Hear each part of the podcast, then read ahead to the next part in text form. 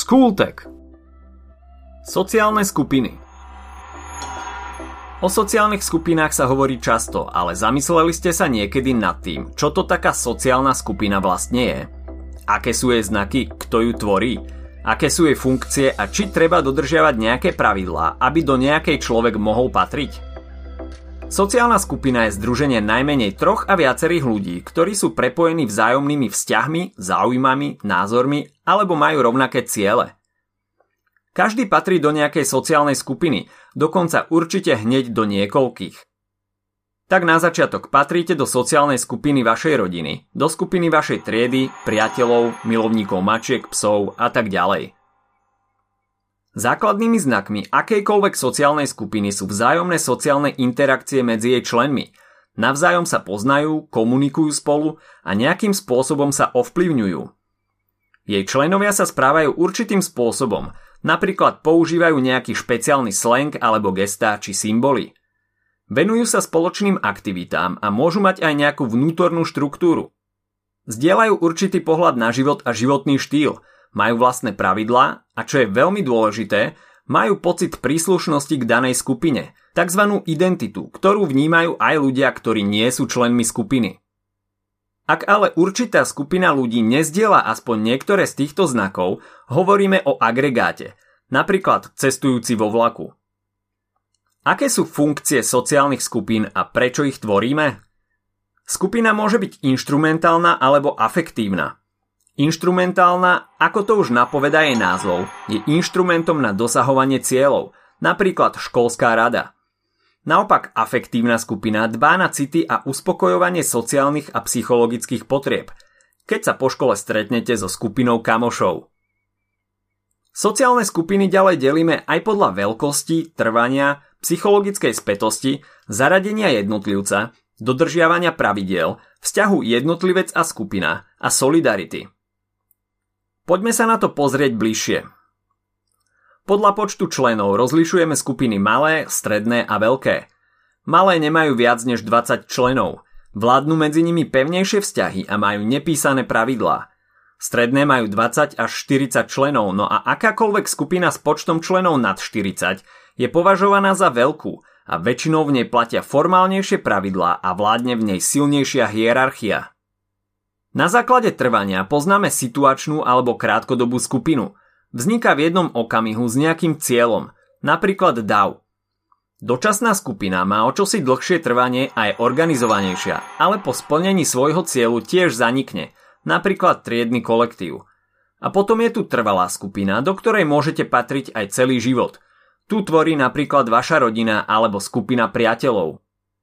Podľa psychologickej spätosti jej členov môžeme rozlišovať psychologickú skupinu alebo spoločenskú organizáciu – v prvom prípade sú členovia silne prepojení a závislí jeden od druhého a majú nejaké dohodnuté pravidlá, ku ktorým postupne dospeli, napríklad rodina alebo úzko zohratý pracovný kolektív. Ľudia zjednotení v spoločenskej organizácii majú väčšinou spoločný cieľ, ale nie sú úzko prepojení. Takéto organizácie vznikajú napríklad v politických alebo duchovných sférach. Ďalej rozdeľujeme skupiny na základe zaradenia jednotlivca alebo toho, aké majú medzi sebou členovia väzby. V primárnej skupine dominujú priame kontakty a členovia majú medzi sebou silné citové väzby. Jej členovia majú rovnocenné vzťahy, napríklad skupina priateľov alebo rodina. Naopak v sekundárnej skupine je viac členov, ktorí sa medzi sebou až tak veľmi nepoznajú a ich vzťahy nie sú také silné. Ide im o dosiahnutie určitého cieľa, napríklad politické strany. Takže vaše primárne skupiny sú napríklad vaša rodina a skupinka troch štyroch dobrých priateľov a ak niekedy vstúpite do politickej strany alebo niečo podobné, pôjde o vašu sekundárnu skupinu. Vieme, že je toho dosť, ale s rozdelením skupín sme ešte neskončili. Nasleduje dodržiavanie pravidiel. Tu môže byť skupina, skúste si typnúť. Nie je to ťažké. Určite vám napadlo niečo v tom zmysle, že skupiny budú mať nejaké vnútorné pravidlá, ktoré dodržiavajú, alebo pre ne nie sú až také dôležité. To sú formálne a neformálne skupiny. Formálne skupiny majú striktnú organizáciu a súbor pravidel, ktoré treba dodržiavať. Funguje v nich taktiež hierarchia. Je jasné, kto je nadriadený a kto podriadený. Takto funguje napríklad vojsko alebo pracovisko. Naopak neformálna skupina vzniká na základe sympatí, nedbajú na formálnosť a ak aj nejaké pravidlá sú, nie sú také striktné, napríklad skupina priateľov. Na ďalšie delenie sa pozrieme z pohľadu jednotlivca a toho, ako vníma skupinu. Je jej priamým členom alebo sa s nimi len porovnáva.